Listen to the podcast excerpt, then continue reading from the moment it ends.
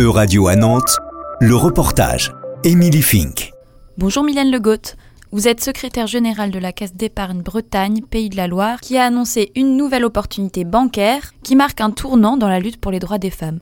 Pouvez-vous nous la présenter? On lance à partir du 1er mars une solution d'ouverture de compte pour les euh, victimes de violences conjugales qui leur permet d'ouvrir un compte à distance à la mise en place d'un numéro euh, dédié un compte courant gratuit avec une autorisation de découvert de 300 euros qui permet à ces victimes de partir de leur domicile et de leur euh, bulle de violence en urgence avec 300 euros en poche. Il s'agit donc d'un compte bancaire personnel et gratuit pour deux ans, disponible dans les deux régions que couvre la banque.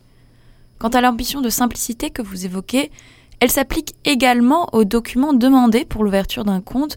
Vous renoncez aux classiques comme les papiers d'identité, mais bien évidemment, il faudra tout de même en fournir. Lesquels sont-ils? Il faut un dépôt de plainte ou un signalement d'une personne assermentée, travailleur social du département.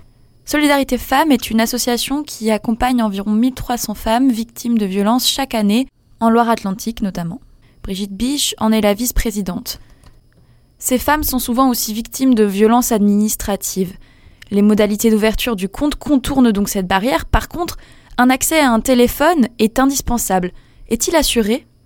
Oui, mais il y a aussi cette forme de violence euh, subtile qui est le contrôle que les conjoints exercent parfois sur le téléphone de leur conjointe. C'est quelque chose qu'on connaît. Ce dispositif représente-t-il tout de même une bonne nouvelle? Oui, si, bien sûr. Et qu'en pensez-vous de manière générale? Le découvert autorisé de 300 euros, c'est un petit dépannage très ponctuel parce qu'on va pas loin avec 300 euros. Et en tout cas, ce qui me paraît très important, c'est que les personnes qui à la caisse d'épargne vont être chargées de mettre en place ces comptes-là aient connaissance de l'existence de Solidarité Femmes parce qu'on a besoin d'un maillage très serré de tous ceux qui contribuent à aider les femmes à sortir de cette situation de violence.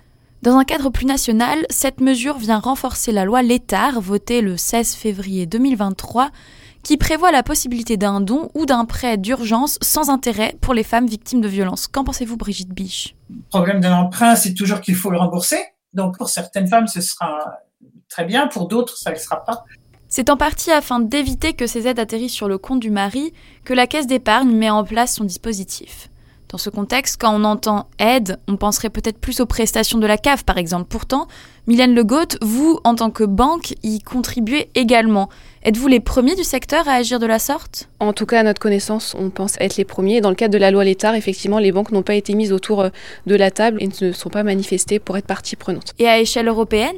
On n'a pas eu connaissance effectivement de solutions euh, de cette envergure euh, sur le territoire français ou européen. Cette nouvelle mesure semble parfaitement correspondre aux objectifs de la Convention d'Istanbul, signée par l'Union européenne en 2017, qui contrôle régulièrement les avancées dans la lutte contre la violence, notamment domestique, à l'égard des femmes. Le résultat sera-t-il à la hauteur des ambitions? En tout cas, c'est une première dans